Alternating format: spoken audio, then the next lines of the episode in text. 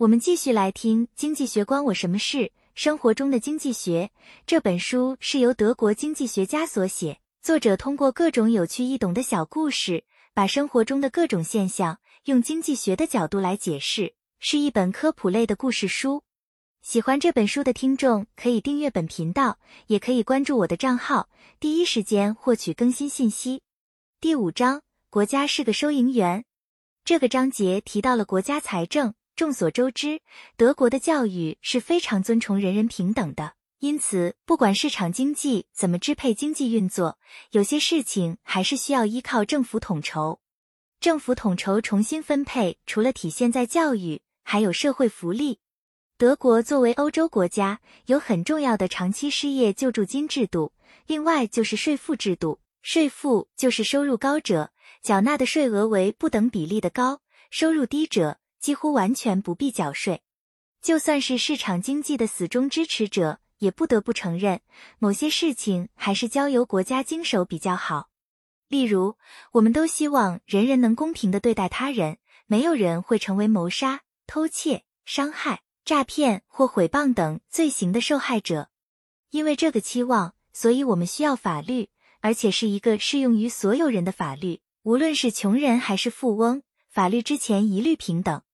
然后，我们还需要法官、检察官、警察，确保法律制度能够真正维持与实行。某些事物，就像教育和权利一样，不应该保留给特殊族群，而是全民共享之物。属于这些事物的，还有军队，能保障国家不受外敌侵略；或者外交，能促进与他国合作关系。这些事物都必须交由国家承办，使用人民所缴纳的税金，聘请教师。军人及外交人员，这些交由国家经手的事务，又称为公共财政 （public good）。读者或许会问，为什么公共财政不能交由市场自行运作组织？针对这个问题，经济学家认为，公共财政之所以无法交由市场，主要和普遍存在的投机心态有关。举例而言，搭车逃票就是一种投机行为。搭乘公交车或火车不买票是一件极不公平的事。